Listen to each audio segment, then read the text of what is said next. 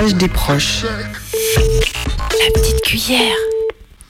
Et salut, salut, c'est la petite cuillère, l'émission contre toutes les prisons de Radio Canu. On est là tous les premiers et troisièmes jeudis de euh, chaque mois, le à 21, à 20h, de 20h à 21h.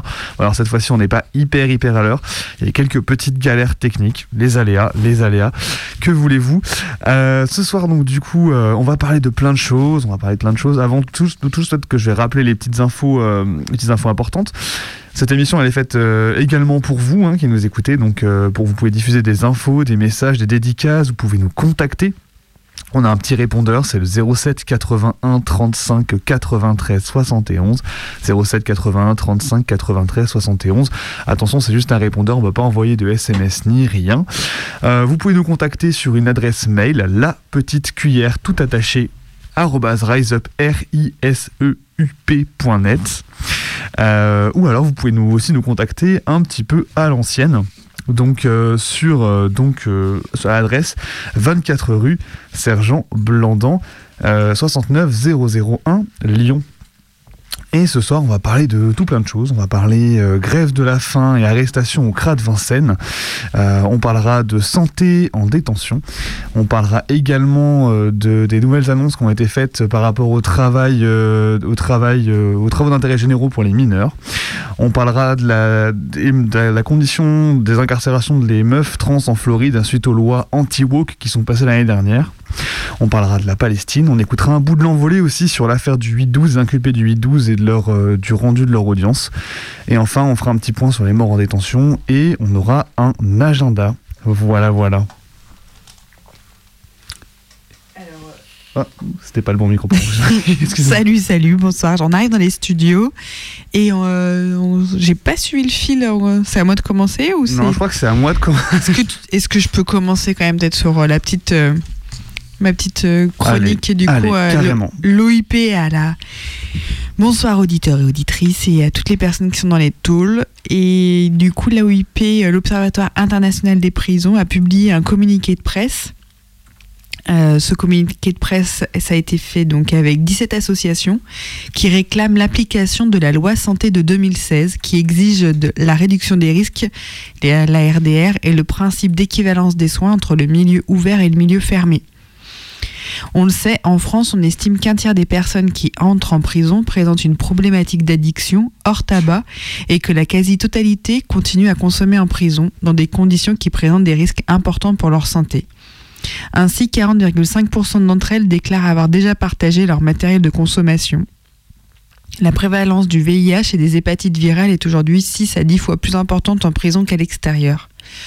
Face à ce constat, le Parlement inscrivait en 2016, dans la loi de modernisation du système de santé, un principe simple.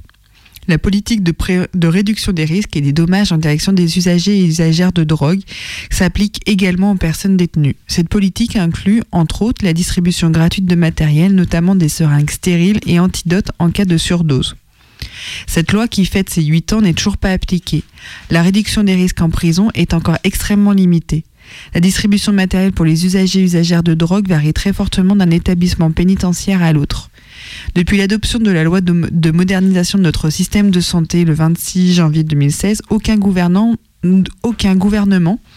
n'a pris le décret nécessaire à son application face à l'urgence sanitaire que représente la réduction des risques en prison. Pourtant, 8, aler- 8 assos ont déjà alerté sur ce sujet en déposant le 18 octobre 2022 un recours au Conseil d'État afin de contraindre le gouvernement à appliquer la loi en prison. 17 associations appellent les parlementaires à utiliser leur droit de visite dans les, dans les tôles afin qu'ils y observent les conditions d'incarcération. Interroger le gouvernement par des questions écrites ou orales sur la non-application de la loi. Ajouter la question de la réduction des risques au plan de travail du groupe et d'études prison de l'Assemblée nationale. Saisir la contrôleuse générale des lieux de privation de liberté sur l'absence de réduction des risques en tôle. Et du coup, il lui demande, il demande à la contrôleuse générale des lieux de privation de liberté aux défenseurs des droits à contrôler l'application de la loi de santé de 2016 sur son volet RDR en prison. Et euh, il y a quelques années maintenant, ça commence euh, à faire, je pense c'était il y a plus de 4 ou 5 ans. Il y a eu euh, plusieurs rubriques de, de personnes qui expliquaient en fait la RDR en prison. Du coup, on pourra mettre les liens sur le blog de l'émission. Et on continue du coup sur les grèves de la faim dans les cras. Euh, dans le CRA de Vincennes Yes, en fait, euh, il y a des témoignages qui sont des retenues euh, des CRA en région parisienne. la semaine dernière, en fait, il y a des flics qui sont rentrés dans une des chambres, donc au milieu de la nuit, pour tabasser des gens. Et suite à ça, les retenues du bâtiment 2A sont rentrés en grève de la faim et dans ce contexte, il y a une manifestation qui a réuni 80 personnes en gros, euh, a déboulé dimanche matin aux abords du CRA pour crier leur soutien. Et en fait, euh, ils et elles ont été violemment euh, réprimés par les keufs, qui étaient un peu paniqués devant eux. Et il y a quatre personnes qui ont été interpellées, qui passent en jugement cette semaine, je crois. J'ai pas trop trouvé des infos concernant leur, leur passage devant la justice. En tout cas, on va vous relier ici des témoignages des retenues du bâtiment 2A et 1. Alors, bâtiment 2A, on a fait une grève de la faim à cause de la police. Il y a 4 ou 5 jours, il y a un mec qui a dit à un policier T'es bête. Après que la brigade de travail de nuit, ils sont venus à 4 ou 5 et lui ont dit Il faut que vous disiez qui a dit ça pour le mettre à l'isolement. Personne n'a rien dit, on est allé dormir. Après, ils sont revenus. Ils ont éteint toutes leurs caméras, ils ont cassé toutes les portes alors que nous on dormait. On s'est réveillé complètement sous le choc. Il y a un mineur avec nous, ils sont rentrés dans sa cellule, ils ont cassé la fenêtre, ils l'ont tapé parce que c'est comme ça, un mineur, il disait qu'il allait, le balancer. Ils l'ont tapé, ils étaient tous sur lui. Une personne, ils l'ont tapé au visage, un autre, ils lui ont cassé la main. Dans plusieurs cellules, ils sont rentrés à 5, ils ont mis des gants, ils ont éteint la caméra, ils ont sorti leur barre. Un policier a cassé la fenêtre en tapant dessus. Moi, quand ils sont arrivés, j'ai mis mes baskets et je me suis sorti, dans le couloir. J'ai commencé à crier et comme ça tout le monde s'est ramené. Ils ont pris les cartes de tout le monde et ils ont pris des photos en disant que comme ça ils savaient que c'était qui c'était et qu'ils allaient revenir. Ils sont revenus hier, ils ont fait des fouilles partout, ils ont jeté de la bouffe par terre, les matelas, piétiné les cigarettes, etc. Il y a 4 ou 5 jours, quand ils sont venus, ils sont venus à 4 heures du mat. Un flic a sorti son arme, il a dit Je vais tirer sur tout le monde, bande d'enculés. Nous, on a gardé notre calme. On savait qu'il venait pour euh, nous provoquer, pour qu'on s'énerve et pour qu'on ramène pour ramener quelqu'un à l'isolement. Ils étaient tous bourrés, ils puaient l'alcool. Après, on a parlé entre nous. On s'est dit qu'ils nous laissaient pas dormir. Ils ont pris quelqu'un à l'isolement. Donc on a dit si c'est comme ça, tout le monde va partir à l'isolement. Donc on a décidé de tous sortir à la promenade à poil. On est tous sortis en boxeur dans la promenade. Ils nous disaient vous êtes des chiens, vers 5h, 5h30 du matin, il y avait le changement de brigade. Il y a des gradés qui sont venus pour régler les choses, nous ont dit qu'il fallait qu'on prenne nos droits, sinon ils vont revenir. On a demandé des prises de sang pour montrer qu'ils avaient bu. Tous les gradés sont venus, ils ont vu qu'ils avaient fait du sale. Après, on a décidé de faire la grève de la faim. Depuis 4 ou 5 jours, il y a la grève. Il y a quelqu'un qui a un problème de cœur. Hier, il est tombé d'un coup. Ils l'ont ramené à l'isolement, puis l'infirmière a dit de l'emmener à l'hôpital. Hier, il y a des gens qui ont mangé un peu, mais aujourd'hui, la moitié a mangé. Et ce soir, personne ne va manger, comme au 1 et au 2B. Nous, on demande que nos droits, c'est tout. Ils arrachent les draps qu'on met sur les fenêtres, ils disent vous êtes des chiens. Il y a une douche pour tout le monde, va pour tout le monde, il y a 38 personnes pour une douche. Les toilettes, c'est fermé, il y a des toilettes, laisse tomber. Tu peux pas dormir. On peut pas parler avec nos familles. En visite, tu ramènes un téléphone, ils te disent c'est interdit. Les bouteilles du jus, ça rentre pas. Les cigarettes, ils, enlèvent les paquets pour les garder pour eux. On dirait un hôpital psy. L'état des lieux et des chambres, c'est pas propre. La bouffe, c'est de la merde. Quand tu demandes un truc à la femme, on dirait que c'est nous qui travaillons pour eux. Ils te répondent pas, ils te parlent pas, ils te prennent pour un débile. Ils changent pas les draps. Ils te donnent un drap pour 90 jours. C'est sale, l'eau est pas chaude. Tu peux même pas avoir de l'eau chaude pour boire un café. Ce midi, ils ont ramené un bon repas pour qu'on mange. Ce matin, il y avait des gens qui faisaient une manif dehors. Nous, on a appelé tous nos amis. Ils vont venir, ils vont faire une manif aussi. Le 1 et le 2B, ils font la grève aussi. Au bâtiment 1, cette fois, alors, il y a des gens malades et avec le cancer. Ils les laissent pas sortir, ils nous traitent comme des chiens tous les jours, ils viennent, ils fouillent le, la cellule, ils nous laissent pas dormir. Nous, on a mangé à 18h normalement. Là, on ne va pas manger. On va faire la grève. Il y a deux personnes avec un cancer, avec tous les papiers et un suivi médical. Ils ne veulent pas nous relâcher. Il y a une personne qui a sauvé une femme qui se noyait dans la Seine et qui avait récépissé pour les papiers, tout ça, il ne le laisse pas sortir. Nous, on souffre dans le centre. Là, il ramène la bouffe périmée. Aujourd'hui, on va pas manger non plus. Personne va manger. Les Africains, les Pakistanais, les Algériens, tout le monde est d'accord.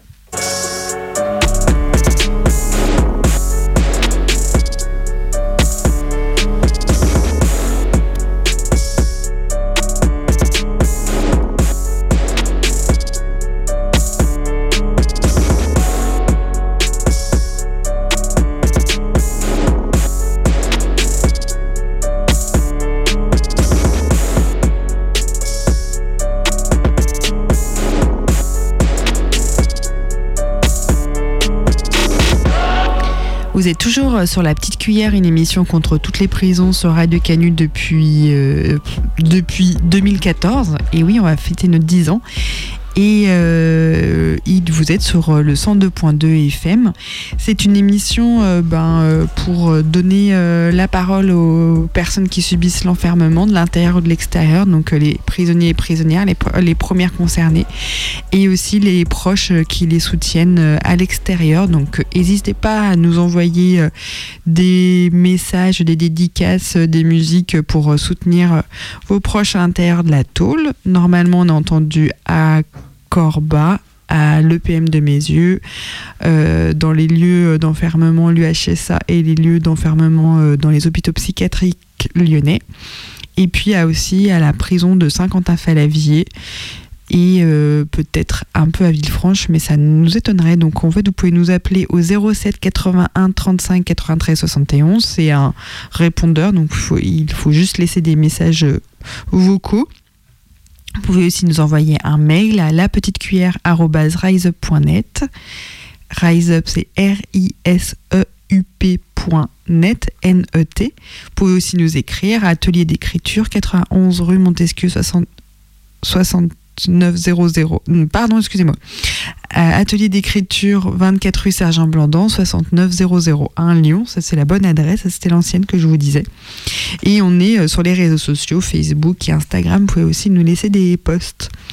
On continue donc euh, sur un petit retour sur les déclarations de, de notre cher nouveau Premier ministre Gabriel Attal. Donc, celle sur laquelle on revient, c'est un peu sur la répression le tout répressif de la maternelle jusqu'à à la fin de vie, non C'est un peu ça. Parce qu'en fait, euh, ouais, ça y est, en fait, le- le- l'ancien ministre de l'Éducation, à qui on devait euh, notamment, euh, entre autres, le SNU à l'uniforme, bah, il aura pas mis bien longtemps au poste de Premier ministre avant de s'attaquer à la justice pour mineurs, un peu un truc qui revient un peu à chaque quinquennat. Avant, avant-hier, il annonçait devant l'Assemblée son intention de, de mettre en place des sanctions adaptées pour les mineurs de moins de 16 ans, entre guillemets, parce que c'est une citation, en créant, je cite, des travaux d'intérêt éducatif. Grosso modo, euh, ça vient rectifier le fait qu'on ne peut pas appliquer des travaux d'intérêt généraux à des gosses de moins de cet âge-là.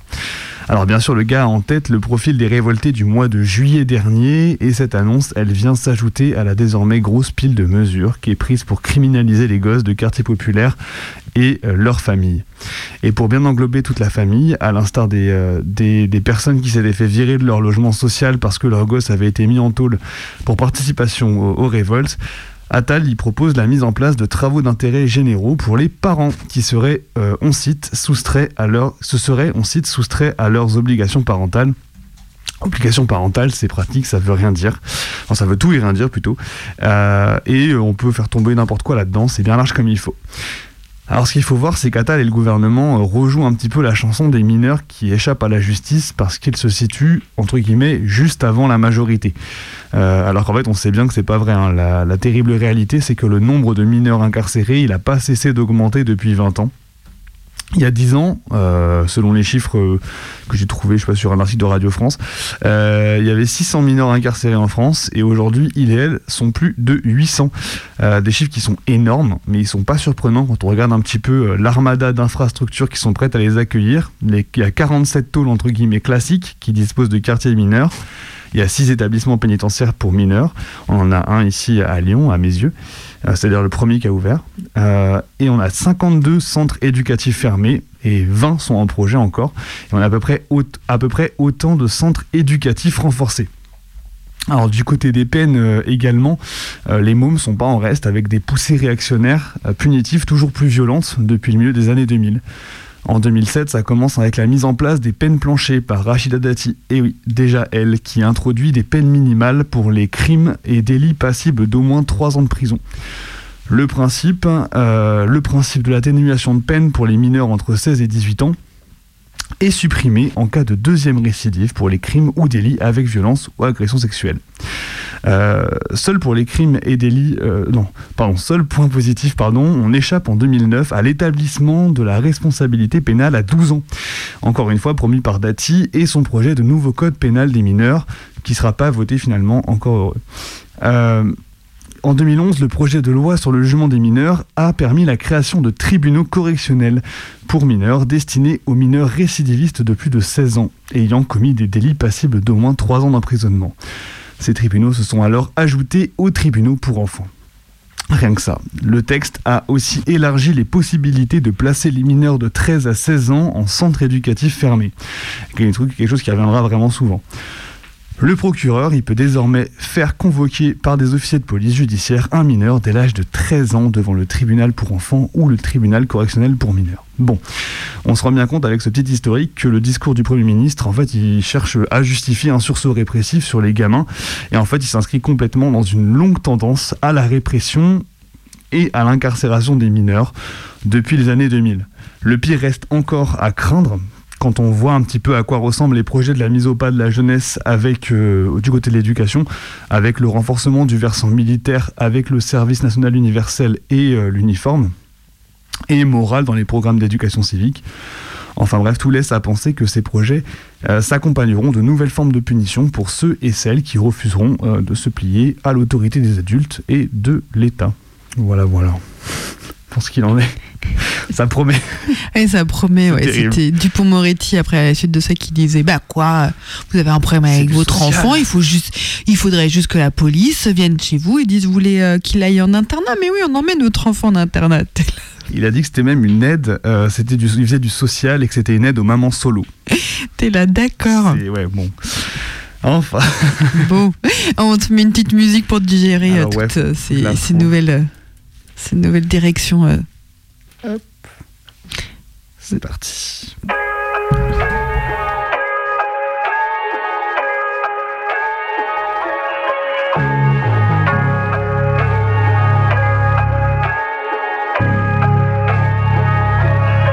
Commission regarde-toi, garde à vue dépôt après 96 heures, je me retrouve à Fred. Le greffier m'écroule, je passe à la fou, ça y est, je suis derrière les barreaux comme Joe et Avrel. J'arrive aux arrivants, tête de taliban, Spirit m'a dû faire perdre 5 ou 6 kilowatts. Ils ont tout remonté avec la totale, ils m'ont pété, enfin bref, voilà qui m'ont ouais. Faut que j'apprenne à survivre dans ce monde parallèle. Avec une baguette, une gamelle pas halal. Elle me téléphoner juste pour me faire kiffer pour avoir l'impression de passer un appel. Car à instant précis, pas moyen d'en passer un, y'a rien à faire. Ils m'ont bloqué l'accès à la cabine téléphonique parce qu'il reste des mecs en cavale dans mon affaire. À la fenêtre, Oh là là que ça crie-crie De partout du brouhaha comme un clic-clic perds du poil à le temps passe mes cri-cri Les jours sont gris-gris, je suis trop écrit-cri. Euh, Une cellule, un salut, je suis outré sur les murs des toilettes Des doigts, des rappels. Je suis descendu dans la promenade, wesh que des zombies On se croirait en plein porte de la chapelle. La faut qu'on se démerde, faut pas qu'on se lamente Le soir du mal à m'endormir consciemment. Entre les hurlements des schizos et l'alarme d'intervention qui retentit constamment. Réveillant sur aux alentours de 7h30 par des gros bruits. Celle de la serrure, la SS qui passe qui demande un signe de vue. Puis là je réalise encore plus que je suis au fond du puits. Plus de force, j'arrive même pas à avoir la gaule. Prends un peu l'air au barreau, j'observe la tôle. La vue sur des lassos qui descendent, qui remontent comme les cafards sur les quatre murs de ma jaune. Faire le parcours des arrivants impuissants. Je dois faire 15 jours dans ce bâtiment épuisant. Parce que je suis béton en pleine crise sanitaire. Faire vaccin test du Covid et salivaire. Je suis juste en train de passer mon plus à l'hiver. J'attends comme talonne, je suis affamé et inquiété pour la daronne. Parce que là, ça va faire un demi-mois. Qu'elle a plus du tout de nouvelles de moi. C'est le jour où je dois monter au bâtiment. J'ai surmonté cette épreuve comme un ragel néanmoins. J'y vais avec encore plus une tête de taliban facile, une quinzaine de kilos en moins.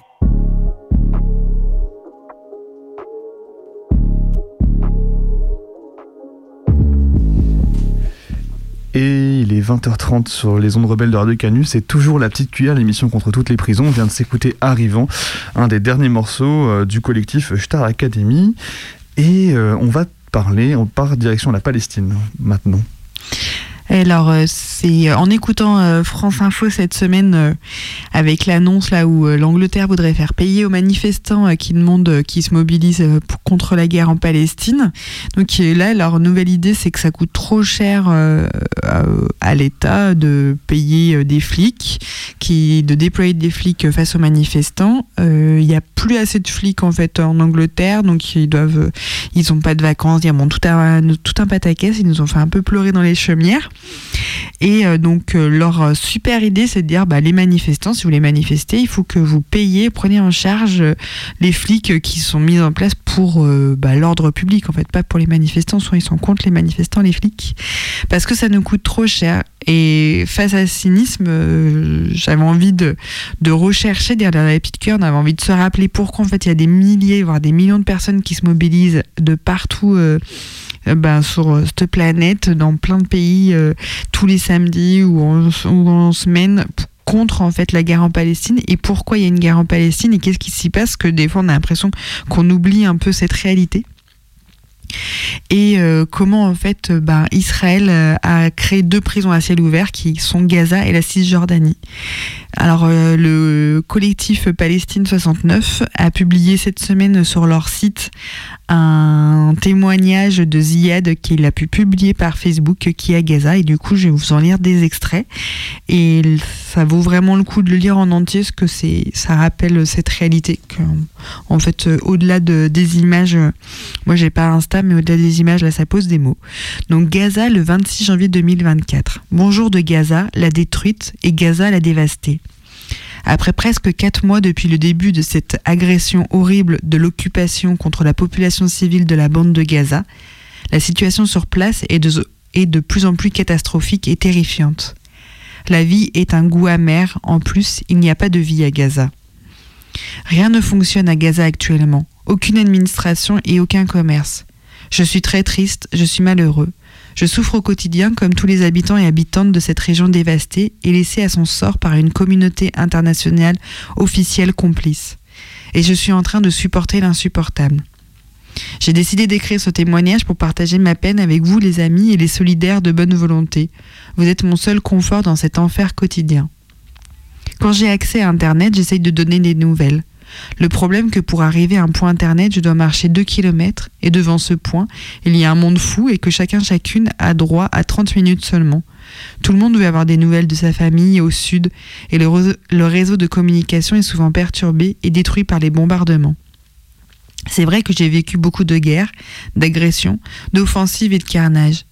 Mais je n'ai jamais vécu une situation horrible comme celle-ci depuis mon enfance actuellement déplacés d'un quartier à un autre et d'une maison à une autre, chez les proches et chez les cousins, car les bombardements se poursuivent jour et nuit partout dans cette prison à ciel ouvert et fermée, et les chars peuvent arriver dans n'importe quel quartier à tout moment. Dans chaque foyer, il y a de 30 à 40 personnes qui y habitent, entre habitants et habitantes, et déplacés, et on doit faire face à cette situation exceptionnelle. Je suis devenue sans domicile et sans abri, et je dois accepter tout dans ces maisons d'accueil. Après la destruction de mon appartement début décembre dernier, je n'ai rien pu récupérer de mes affaires, mes vêtements, mes diplômes, mes livres publiés, mes recherches et mes cours. Tout le monde rentre chez lui avant 17h et on dort vers 19h. Le soir, on allume avec des lampes qu'on a en les rechargeant le matin avec les panneaux solaires. Heureusement qu'il y a du soleil à Gaza. En fait, les panneaux solaires ont beaucoup aidé les habitants et habitantes de Gaza pendant cette période d'obscurité et de panne électrique depuis le début de cette agression début octobre dernier. Pour moi, la nuit, je n'arrive pas à dormir. Je pense à mon frère assassiné avec toute sa famille et je pleure seul. Je reviens à mes beaux souvenirs avant cette agression. J'essaye de rêver et d'espérer un meilleur avenir, mais en vain. Mon cœur saigne tout le temps. Croyez-moi, je ne suis pas pessimiste et j'aime beaucoup la vie comme tout le peuple palestinien. Mais sur place, notre contexte est inimaginable, inacceptable et horrible. Pour la nourriture, on mange un seul repas par jour et quelquefois un repas tous les deux jours. Il n'y a rien sur les marchés pour manger. Ce n'est pas l'argent qui manque, mais les produits alimentaires est essentiel, car depuis quatre mois, aucun produit entre à Gaza et il n'y a pas d'aide humanitaire qui arrive dans le nord de la bande de Gaza. En plus, il n'y a aucune organisation internationale ou association locale qui s'occupe des personnes démunies et déplacées, qui sont très nombreuses actuellement dans la bande de Gaza. Selon un dernier rapport des Nations Unies début janvier 2024, 90% des habitants et habitantes de Gaza souffrent de l'insécurité alimentaire. Ici, les gens ont commencé à mourir de faim. Sans oublier que les prix sont multipliés par 10 et les rares produits disponibles sont très chers. Une petite bouteille d'eau minérale coûte actuellement à Gaza 5 euros. Auparavant, son prix ne dépassait même pas 10 centimes. Un kilo de riz coûtait 2 euros, il est passé à 10 euros. Un kilo de farine, 12 euros. Avant, l'acheter 1 euro. Et un œuf vaut 3 euros alors que le plateau de 30 œufs coûtait 4 euros avant l'agression. Tout est très cher à Gaza et rien n'est disponible sur les marchés. Par contre, les Palestiniens et Palestiniennes de Gaza sont solidaires entre eux, mais quelquefois les gens n'ont rien pour donner parce qu'il n'y a rien sur place. Le matin, le souci de chacun chacune est de chercher à quoi nourrir sa famille et chercher de l'eau avec énormément de difficultés. Pour la situation sanitaire, elle est dramatique. Aucun hôpital fonctionne. Tous les hôpitaux sont hors service. Il y a seulement trois cliniques dans toute la ville de Gaza qui, abritent 300 000 habitants et habitantes et déplacés. Dans chaque clinique, il y a seulement 5 ou 6 médecins bénévoles débordés qui reçoivent 5000 patientes par jour, sans de vrais médicaments à donner ou des médicaments expirés. L'armée la plus morale du monde a assassiné 27 000 Palestiniens de Gaza jusqu'à présent, parmi eux 22 000 enfants et femmes, et en a blessé 70 000. Sans oublier la destruction de presque 60% des infrastructures civiles. Le problème que cette armée lâche et criminelle n'a réalisé aucun objectif fixe pour ce, gouvernement d'extrême droite. N'a réalisé aucun objectif fixé pour ce gouvernement d'extrême droite. Les Palestiniennes et les Palestiniens de Gaza, malgré leur colère et leur malheur, apprécient beaucoup les manifestations de solidarité partout dans le monde pour dénoncer ce génocide répété et pour appeler à cesser le feu immédiatement dans la bande de Gaza. Il y a beaucoup d'événements à raconter, car notre quotidien est très difficile sous les bombes et sous le choc, avec cette situation humanitaire catastrophique et ce désastre sans précédent. Et je ne crois pas encore que je, suis toujours vivant, car je vois la mort mille fois par jour. Même si je n'ai pas peur de la mort, cependant je suis inquiet pour notre avenir. L'aspect positif dans tout cela qui me rend fier de moi, je n'ai pas de haine. Amitié palestinienne de Gaza qui n'est plus Gaza et de Ziyed qui n'est plus Ziyed.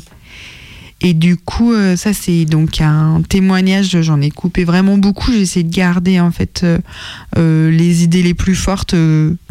Mais toutes ces idées étaient très très fortes et il décrivait plein de réalités bah, que des fois on cherche à oublier parce que c'est un peu, un peu hallucinant derrière. Je sais pas, c'est ce qu'il dit, hein, c'est un, un peu irréaliste quoi, ce qu'il décrit.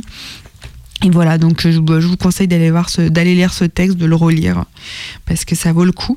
Et du coup, euh, et du coup, bah, en fait, l'armée israélienne bombarde Gaza et continue euh, et l'État israélien lui continue de criminaliser la population de Cisjordanie. Selon un communiqué rendu public euh, ce 29 janvier 2024 par la Commission pour les affaires des prisonniers et anciens prisonniers, donc c'est un lien gouvernemental et le club des prisonniers palestiniens palestiniennes, ça c'est non non gouvernemental.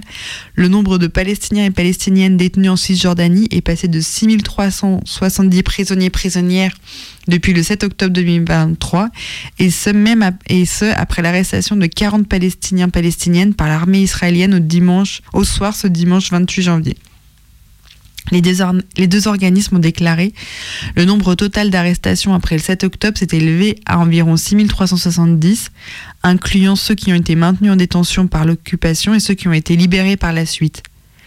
Le communiqué a aussi fait savoir que les forces de l'occupation israélienne ont arrêté au moins 40 citoyens de Cisjordanie depuis dimanche jusqu'à lundi matin, concentrés dans les gouvernorats de Jénine au nord, de Hébron au sud, alors que le reste des arrestations serait parti dans différents gouvernorats.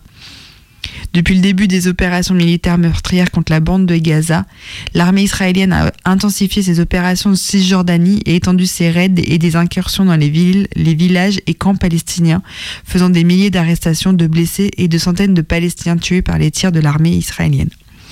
Et donc on termine ce ben, cessez euh, qui est une aide humanitaire qui, euh, qui soit, qu'en fait le procès, euh, bah, la plainte qu'a porté l'Afrique du Sud, que ça soit écouté en fait, notamment qui est une l'ouverture d'une bande humanitaire et voilà. Et du coup, bah, on écoute un morceau où ça dit ça quoi. Les gens ils continueront pas de s'arrêter de battre pour la Palestine parce que parce que voilà, c'est comme ça, c'est la résistance, elle se passe par le fait de dire que ben, on veut garder son, son peuple. Bon, je laisse le chant.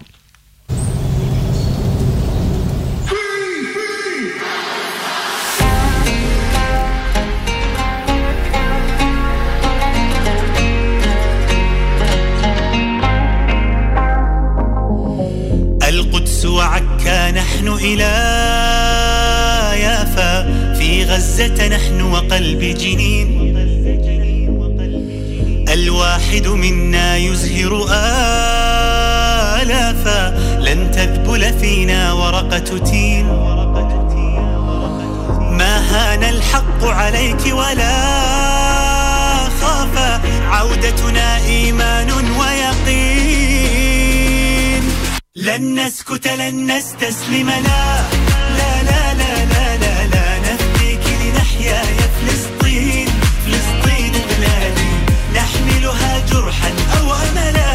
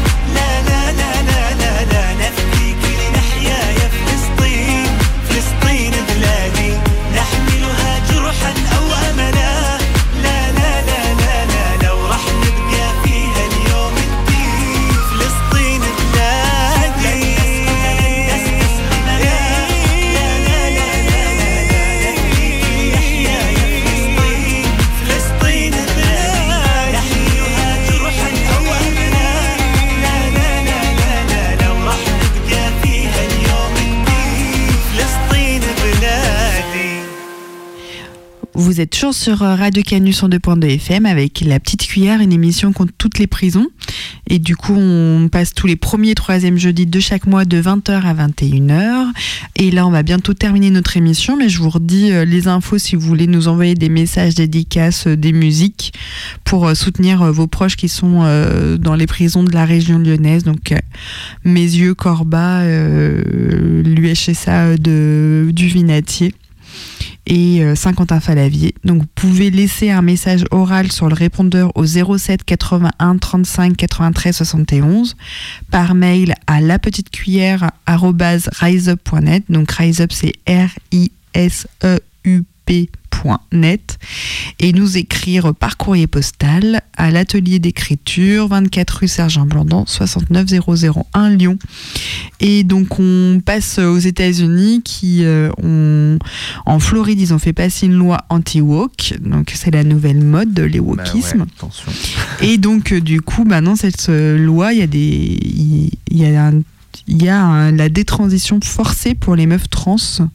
Donc tu vas peut-être nous expliquer un petit peu plus, parce que ce titre est assez hallucinant. Ouais, c'est un peu, ouais, c'est hyper violent en fait. Euh, du coup, ouais, c'est, euh, j'ai traduit un petit peu euh, à l'arrache un, traduit. Je me suis beaucoup fait aider par par internet, mais un article d'un The Marshall Project, c'est un, un, un média américain qui suit en fait ce qui se passe au niveau justice et qui un peu raconte ce qui se passe pour les, meufs trans en Floride depuis quelques depuis un an quoi. Alors donc les, les femmes transgenres incarcérées en Floride affirment que euh, le processus déjà lourd du système pénitentiaire pour fournir des soins d'affirmation de genre est tombé en désarroi euh, après l'adoption l'année dernière d'un projet de loi défendu par le gouverneur républicain Ron DeSantis. Fameuse loi anti-woke. Cette loi, elle s'appelle SB 254 et elle interdit les soins, euh, les soins d'affirmation de genre pour la plupart des jeunes, mais aussi euh, pour les personnes transgenres dans les prisons euh, de l'État, qui affirme en fait qu'il y a une clause qui interdit l'utilisation de fonds publics pour des prescriptions ou procédures de changement de sexe, et en fait ça les affecte complètement. Donc, euh, en fait, en 2017, avant, il y avait un comité de 5 personnes, euh, l'équipe d'examen de dysphorie de genre, qui avait été créée pour approuver les diagnostics de dysphorie de genre avant que euh, les personnes incarcérées puissent commencer leur traitement, en fait, parce que du coup, ça permettait un petit peu de les aider, quoi. Euh, depuis l'adoption de la loi, en fait, en mai dernier, donc mai 2023, euh, ces personnes, donc ceux dont le traitement dépend de l'équipe, disent avoir attendu des mois, en fait, et l'équipe qui enfin, donne des diagnostics, en fait, elle répond plus, quoi. En fait, plus de 20 femmes transgenres dans les prisons de Floride ont déclaré que euh, des changements dans leur prise en charge avaient commencé soudainement au cours de l'été 2023, peu après l'entrée en vigueur de la loi. Alors elles disent, à cause de la loi, nous ne pouvons rien faire, chaque fois que nous soulevons un problème médical. Bah, c'est ce que dit Betty Barty, une femme transgenre incarcérée euh, à Avon Park depuis 97 en Floride. Barty et d'autres rapportent que les prescriptions d'hormones qui étaient auparavant régulièrement renouvelées sont désormais retardées, parfois de plusieurs semaines, ce qui oblige les femmes à prendre et à arrêter leurs médicaments. Depuis 2021, près de la moitié des États du pays ont adopté des lois pour empêcher les jeunes trans de prendre des médicaments de recevoir des soins médicaux pour faciliter leur transition, etc. Avant euh, d'abandonner la course à l'investiture républicaine cette semaine, en fait, DeSantis a positionné la Floride comme un laboratoire des lois ultra-conservatrices anti-woke. Euh, quand il dit cette semaine, l'article a été publié donc euh, là, la semaine dernière en fait, donc c'est vraiment tout récent. Donc en fait, il dit que voilà, il veut faire de son État un, un laboratoire des, des lois anti-woke, dont plusieurs en fait limitant le droit des personnes LGBTQI+.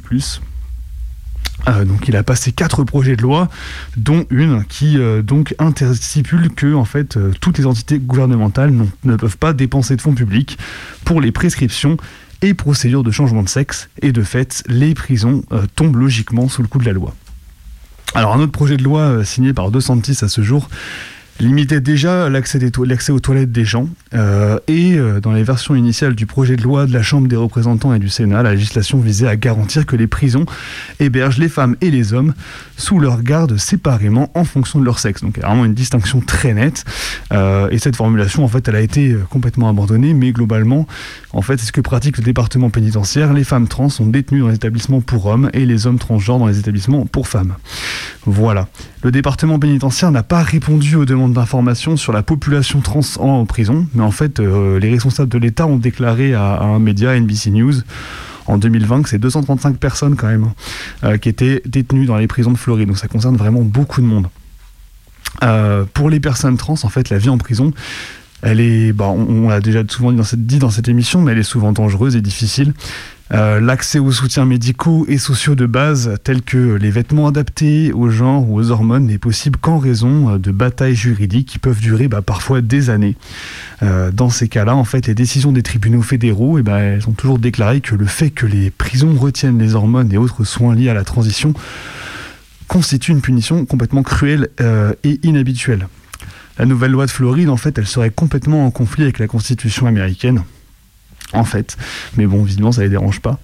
Euh, dans les prisons de Floride, en fait, euh, avant, euh, un diagnostic de dysphorie de genre pouvait débloquer une multitude d'aménagements et de soins médicaux de base, notamment une hormonothérapie, des soutiens-gorge délivrés par l'État et l'autorisation de porter les cheveux longs dans un établissement pour hommes. Et en fait, un diagnostic ce diagnostic qui était posé par un professionnel de santé mentale, il nécessite l'approbation supplémentaire de la part de l'équipe d'examen de dysphorie de genre, qui est composée de trois superviseurs médicaux euh, et, euh, de, et, de, deux administrateurs correctionnels. L'article en fait, il un peu, c'est une traduction un petit peu, euh, un peu à l'âge, donc des fois c'est un peu pas clair. Bref, donc ce qu'il faut retenir, c'est qu'en fait, bon, plusieurs femmes trans disent qu'elles sont complètement dans l'incertitude depuis des mois en attendant l'approbation finale de cette équipe qui est censée en fait donner un diagnostic qui leur permet d'accéder à toutes ces modifications pour leur, pour leur rendre la, la vie bah, presque normale en fait. Sans cela, en fait, euh, bah, ces personnes-là elles risquent de se voir raser la tête par les agents pénitentiaires euh, ou de les placer en cellule d'isolement parce qu'ils ou elles portent du maquillage ou des sous-vêtements féminins.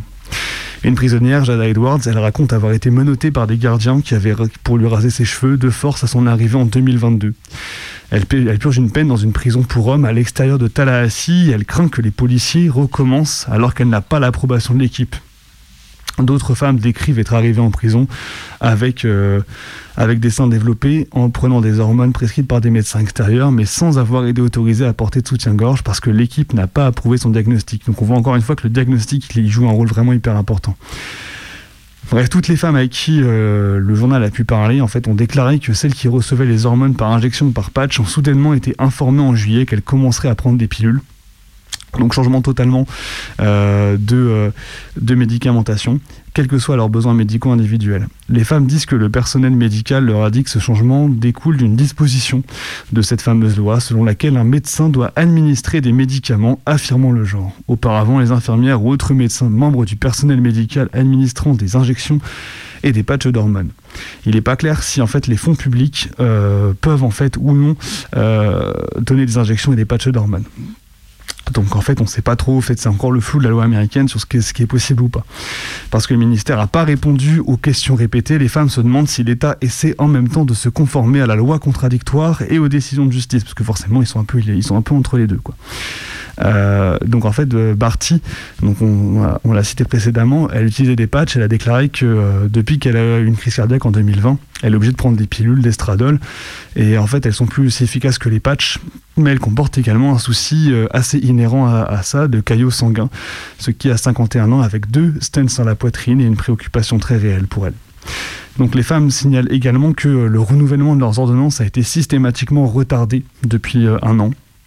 Au-delà des implications de santé physique, les fluctuations des niveaux d'hormones peuvent conduire à une agitation mentale, des sauts d'humeur, des excès, comme elle l'explique, une perte de contrôle pour des choses insignifiantes.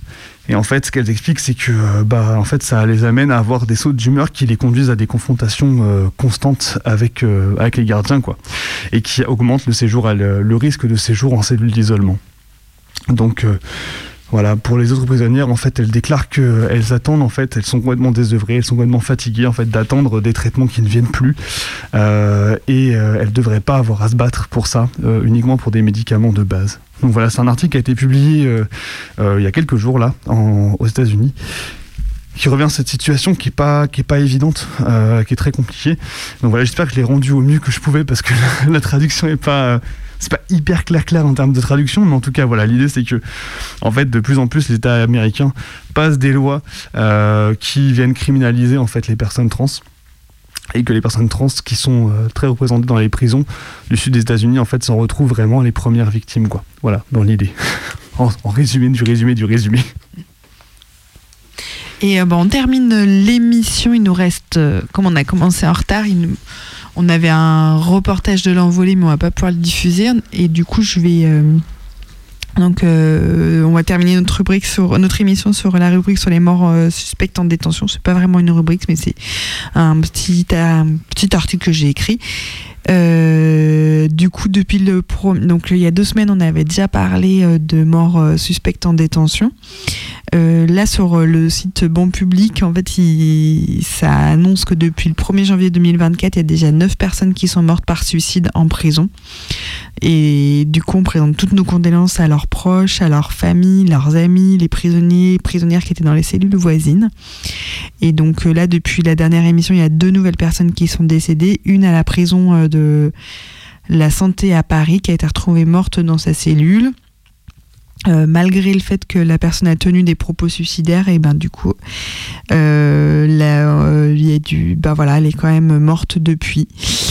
Dans cette prison, en fait, il, ça accueille euh, 1077 détenus pour 100 700. Ah, ah oui, cette personne, en fait, elle était en détention provisoire en attente de son procès.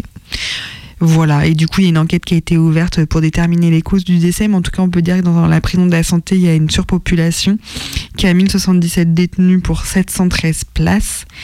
Et, euh, et que voilà, et quand si on redit qu'en prison, il y a six fois plus de suicides euh, qu'en milieu ouvert, et que les raisons elles sont multiples, soit euh, bah, la pression de l'administration pénitentiaire, la négligence, l'abandon euh, et bah, aussi euh, les mauvais traitements euh, qui peuvent entraîner la mort et qui c'est vachement difficile d'avoir d'obtenir la vérité et la justice pour euh, les proches face à l'opacité des prisons, l'omerta, le silence et les murs qui cachent ce qui se passe. Et là, euh, ce mercre- mercredi, a 10 jours, c'est un détenu euh, de Vaux-en-Velin qui a été retrouvé mort dans sa cellule à la maison d'arrêt de Corba. Et comme si la peine pour la famille n'était pas assez insupportable, ses proches ont fait appris le décès par un membre de leur famille qui habite à l'étranger. Une des sœurs ne savait même pas que son frère était incarcéré et du coup la famille a su par ce bouche à oreille une semaine plus tard le décès de leur frère. Donc c'est assez hallucinant comme histoire. Euh, L'article n'était pas accessible donc euh, malheureusement on n'a pas d'autres inst- éléments à vous transmettre. Et voilà, et du coup, si la famille, euh, bah, si des personnes ont envie de témoigner nous contacter la petite cuillère pour nous en dire plus, euh, si voilà, s'ils ont envie de témoigner sur euh, l'émission de radio, n'hésitez pas à nous contacter. Donc, on redit nos informations sur notre portable 07 81 35 93 71 et par les réseaux sociaux Facebook et Instagram, mais aussi par notre boîte mail. Voilà, et en fait, du coup, ben, mourir en prison, c'est pour les familles en fait un combat pour euh, assez souvent. Et en fait, il faut des stratégies d'autodéfense face à l'administration pénitentiaire pour pas se faire en plus écraser en plus du deuil et de tout ce qu'on a à faire quand on perd euh, quelqu'un. Et sur banc public, on le redit, en fait, il donne des outils d'autodéfense pour et des gestes utiles pour obtenir des preuves et euh, pouvoir bah, avoir des des pièces à mener en justice pour pouvoir faire un combat en justice. Et aussi, euh, ce week-end, l'association IDIR Espoir et Solidarité organise avec, euh, donc, euh, pour aussi montrer en fait des familles. Ouais, je sais pas, j'ai fait un lien, mais parce que je savais pas trop comment terminer euh, ce- ces, deux, ces deux nouvelles un peu tristes. Mais du coup, ben, il y a une famille euh, qui se bat à Lyon euh, depuis, euh, depuis plusieurs années. C'est l'association IDIR Espoir et Solidarité qui, là, ce week-end, va or- organiser un week-end contre les violences carcérales dans la prison de Corba et ailleurs et contre les violences en Palestine. Du coup, c'est ce- le demain soir, samedi et dimanche et c'est accompagné de la fosse au Lyon. Euh, du coup, il y aura plusieurs moments d'échange, de solidarité et des repas qui sont prévus afin de condamner les violences carcérales de Corba à la Cisjordanie. Les violences sont le symptôme d'un État français guidé comme l'État sioniste par des pratiques politiques racistes et colonialistes. Et euh, donc euh, les infos, on peut les trouver sur Instagram, plutôt en, en cherchant en fait le groupe La Fosse au Lion que l'association IDIR Espoir et Solidarité. Moi, j'ai pas trouvé des infos, mais voilà, essa- essayez de chercher euh, sur les, réseaux- les réseaux sociaux. Et du coup, notamment dimanche, sur la projection du documentaire Fedaïn, qui est un documentaire euh, qui rend hommage à Georges Ibrahim Abdallah, illégalement détenu en France et prisonnier politique depuis des années, ainsi qu'à tous les Fedaïn qui ont participé à la lutte de libération du peuple palestinien. De mémoire, demain soir, c'est un repas végétarien, un repas palestinien. Euh, et, avec un autre truc, je sais plus. Euh, samedi après-midi, il y a des stands, des infos sur euh, du coup euh, la lutte en Palestine et contre les violences carcérales. Et le soir, il y a un concert de rap et tout ça, c'est à l'illégalité, donc rue de l'égalité, juste à côté du métro QC ligne A à Villeurbanne. Et tant qu'on est du coup dans la dans, dans l'agenda, on va continuer juste avant de terminer. Donc il y a cet événement On y a aussi également euh, ce même week-end, donc du 2-3 euh, février, à Ambert. Alors c'est pas tout à fait à côté Ambert, mais bon, si vous n'êtes pas sur Lyon, peut-être que vous êtes du côté de Ambert, on ne sait pas. Euh, Il y a des rencontres et des discussions autour de la tôle et de ces violences à la salle Valère. Le 2, il y a repas partagé à 19h, 19h pardon, suivi d'une projection d'un film, Mitard, l'angle mort. Une discussion en présence de la réalisatrice Laurence Deleur et Christine qui témoignent dans le film. Le 3 euh, février à 15h, il y a une lecture-discussion autour d'albums jeunesse qui parle de justice, de punition, d'enfermement. Il y a une écoute collective d'une émission de radio qui s'appelle L'arrivée en prison. Et enfin, il y a un spectacle conté et musical, récit de parloir et d'amitié, une voix et une contrebasse, un atelier d'écriture à des personnes enfermées en fin d'après-midi. Et ça termine à 19h par une cantine après libre. À 8h30, il y a un spectacle Parloir famille, construit et joué par un ex-tolard. Sa fille s'accompagne d'alors. Voilà. Et euh, on, on les avait, interv- on les avait euh, interviewés Ah euh. Ouais, le tout à spectacle fait, ouais. par leur famille. C'est un super beau spectacle, ça vaut vraiment le coup d'aller voir. Et euh, on termine notre émission avec euh, bah, un appel à manifester ce samedi à 14h30. Donc euh, tous et toutes dans la rue. Un départ à Place Bellecour à Lyon jusqu'à la préfecture. Donc euh, c'est c'est une journée euh, nationale de mobilisation pour l'abrogation de la loi Darmanin. Donc il y aura des manifestations de partout en France et à Lyon contre cette loi raciste et xénophobe, anti-immigrée et anti-ouvrière qui facilitera les expulsions et rendra plus difficile les conditions de vie des centaines de milliers de personnes d'origine étrangère sur le sol français. Donc, malgré le Conseil constitutionnel a censuré euh, je sais pas, la moitié de la loi. Malgré que Macron il a dit qu'il la promulguerait coûte que coûte, on n'en a rien à foutre. Nous on n'est pas d'accord, donc on est dans la rue et on continuera à le dire. Et euh, le collectif 69 de soutien au peuple palestinien appelle à rejoindre le cortège sous les couleurs de la Palestine. La Cour internationale de justice, instance de l'ONU, a jugé vendredi dernier qu'un génocide était potentiellement en cours à Gaza et a exigé qu'Israël mette tout en œuvre pour que l'aide humanitaire parvienne aux habitants de Gaza, ce qui n'est possible qu'avec un arrêt des combats. Depuis, on dénombre des dizaines, voire des centaines de morts par jour. Nous reprendrons les mots d'ordre pour l'abrogation de la loi Asile-Immigration et scanderons scanderont aussi cesser le feu, halte au génocide, paix et justice pour le peuple palestinien, pour Gaza, pour la Palestine. Et donc tous et toutes à Bellecour ce- dans deux jours à 14h30 avec les drapeaux palestiniens, les kéfiers, Palestine vivra et en soutien et du coup contre aussi la loi Darmanin. Euh, voilà pour notre émission. Ouais, je, crois que je regardais l'heure, je me disais, oui, c'est ça, 21h02, on y est. Comme il n'y a pas l'autre émission, c'était ça, je me demandais est-ce qu'on passe les 10 minutes Bah, de l'envolée On euh, pourrait hein, presque, hein, finalement, on a commencé 10 minutes en retard, on termine 10 minutes en retard, ça peut le faire. Euh, c'est 10 minutes de l'envolée qu'on n'avait pas, qu'on avait prévu, moyennement prévu, voilà, donc c'est euh, 10 minutes qui reviennent en fait sur le procès des inculpés euh, du 8 décembre.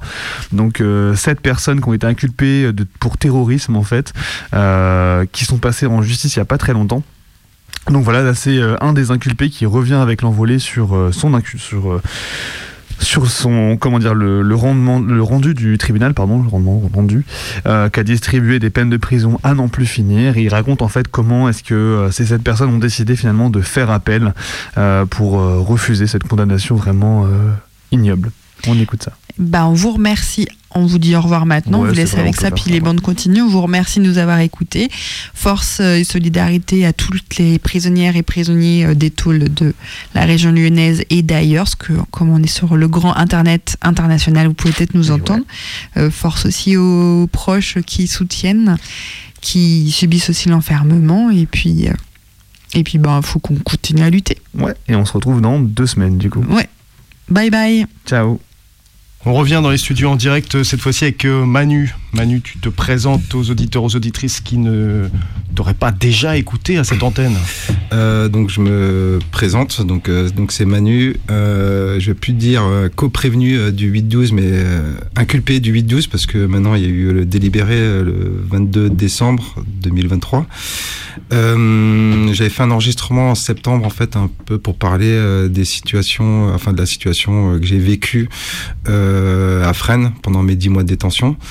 Et donc euh, voilà, donc euh, là c'était pour participer un petit peu avec euh, l'équipe de l'envolée et, et, euh, de parler un petit peu du retour parce que je suis passé il y a quelques jours devant le JAPAT euh, pour euh, bah, l'application de la peine. Donc je dis JAPAT parce que c'est le JAP, donc juste d'application des peines.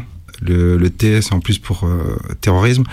Avant de revenir sur ton passage devant le Japat, enfin ton histoire de fichier, etc., on va, on va réfléchir, on va, tu vas nous raconter ce truc-là.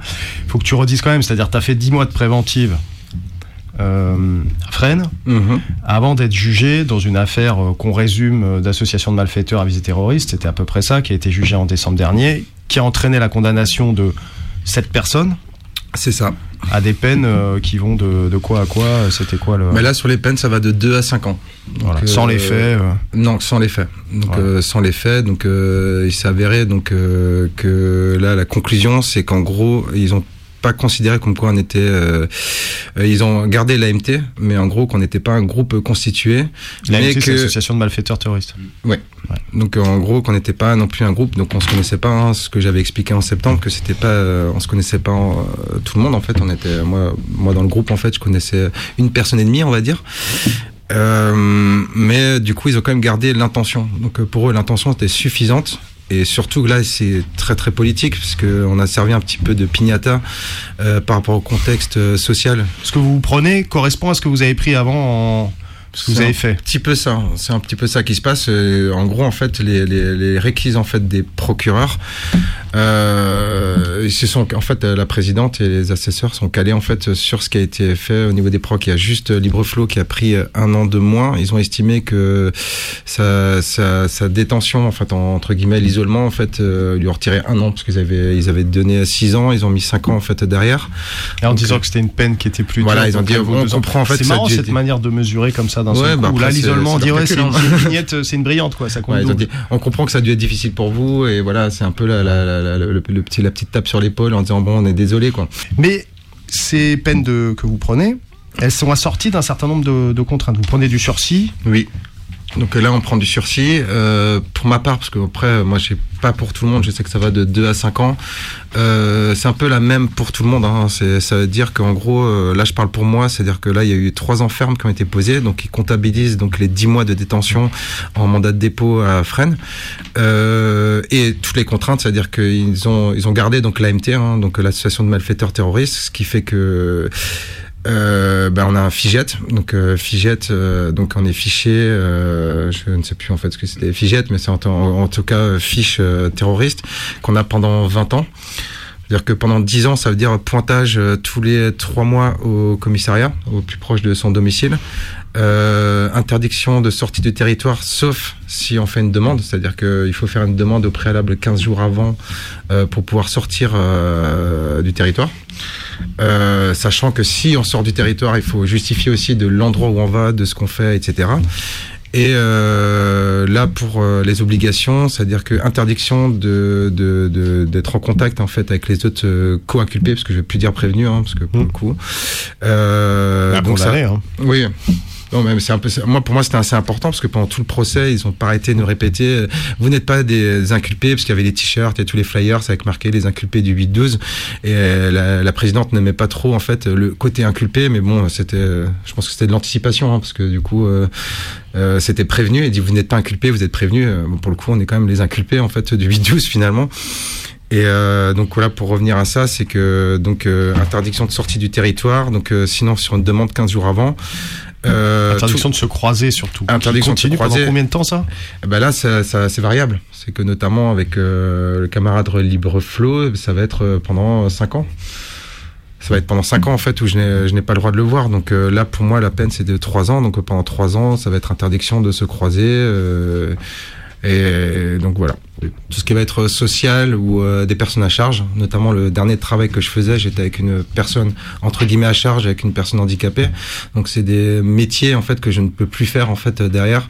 Et là pour le coup c'est 20 ans quand même de figette, donc je pense que c'est acté sur 20 ans. C'est-à-dire que pendant 10 ans, c'est-à-dire que c'est le pointage donc tous les 3 mois au commissariat avec euh, bah, justification. Et après les 20 ans en fait les 10 ans qui restent c'est on est notifié en tant, en tant que encore euh, dans le FIGET mais il n'y a plus le pointage en fait derrière. Mais euh, tout ça, ça, ça regroupe énormément de contraintes. C'est-à-dire que des endroits où je n'ai plus le droit d'aller, et je pense même à vie, parce qu'on dit comme quoi 20 ans le FIGET, ça c'est en fait dans l'écrit. La juge en fait d'application des peines m'a clairement dit que là, si je fais un écart, c'est-à-dire qu'au bout de 10 ans, si maintenant, euh, je sais pas, euh, dans 3 ans, j'oublie, je me sens un peu libre et tout, et j'oublie par exemple, euh, bah, je pars pendant 15 jours par exemple en Bretagne, si on prévient pas en fait, si on va au-delà de 15 jours, euh, même dans le territoire ailleurs, euh, il faut prévenir en fait le SPIP, il faut prévenir tout le monde. Si on le fait pas, bah, c'est euh, direct mandat d'arrêt quoi. En fait, c'est un aménagement dans l'aménagement dans l'aménagement, mais qui dure 20 ans. Quoi. Et en plus, il faudra leur dire merci aussi derrière, parce que derrière, ils ont dit, grâce à nous, en fait, vous n'allez pas en détention. C'est-à-dire que là, euh, quand je suis passé devant le JAPAT, euh, ils ont dit, bon voilà, euh, j'avais 11 mois. Et sur les 11 mois, en fait, ils disent comme quoi, bon, ben, vous aurez pas de bracelet électronique. Donc, euh, c'est quelque chose qui est possible. Donc, euh, je tenais à rebondir sur ce que tu disais, c'est que là, en gros, sur les 7 inculpés, en fait, il y en a 6 qui font appel. Donc, euh, j'en fais partie. hein. on fait, on fait donc appel de la décision. Donc, c'est complet. Hein. C'est pas juste on fait appel euh, du FIGET. Enfin, pour moi, je sature. C'est pas quelque chose que je mets en avant, que j'en discute avec euh, de- des camarades ou des personnes autour. C'est, bah voilà, c'est un fardeau en fait euh, derrière euh, cette affaire. Mais euh, le fait de faire appel, c'est que ça va au-delà. C'est-à-dire que vu que c'est un truc très très euh, politique et que ça va au-dessus pour moi euh, que de la justice, c'est que si on accepte en fait cette peine, ça veut dire qu'en gros on se fait un peu chier dans la bouche et on dit merci quoi. Et euh, moi c'est hors de question. Après ça, ça, ça engrange énormément de choses. C'est-à-dire que c'est aussi la charge mentale, c'est avoir les épaules en fait pour tenir, parce que là le fait de faire appel, il y a des chances que ça parte en cassation et euh, même d'après mes avocates, ça va partir jusqu'aux droits de l'homme. Donc euh, du coup ça va durer combien de temps? Et il y a aussi un aspect financier aussi dans tout ça, c'est que derrière ils savent pertinemment que en fait euh, vu que le dossier au début c'était le dossier des, des, des qui doivent pas avoir une thune, euh, c'est derrière ils disaient bah ils vont pas aller plus loin que ça, donc il faut il faut les sortir les thunes. C'est pas genre Jean Messia euh, qui fait euh, une cotise, il va avoir un million en fait pour les keufs en, en une semaine quoi. Moi, je pense qu'il y a, il y a quelque chose de, de très important et que ça va au-delà en fait de nous en tant qu'inculpés. C'est que ça, c'est aussi pour la lutte en, en elle-même. C'est que si maintenant on, on accepte en fait cette peine sans avoir rien fait, euh, je pense que pour les prochaines personnes qui vont être euh, inculpées ou quoi, en fait, euh, le FIGET, ça va être open bar en fait pour euh, pour tout le monde. Et du coup, ça, ça peut pas être acceptable. Donc, euh, je pense que oui, il faut aller jusqu'au bout. En tout cas, si on est en capacité de le faire, il faut le faire jusqu'au bout. ouais.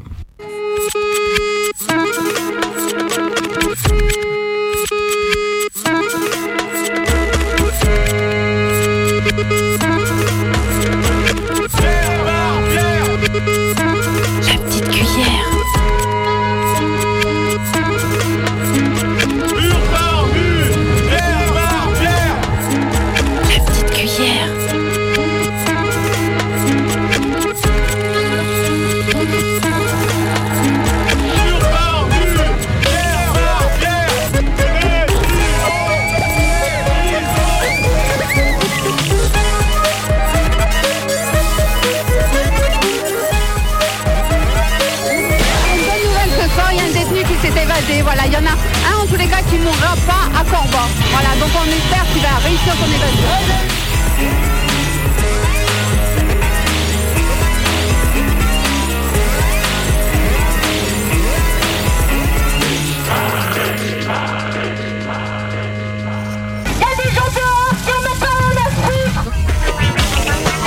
Émission en solidarité avec les détenus et leurs proches.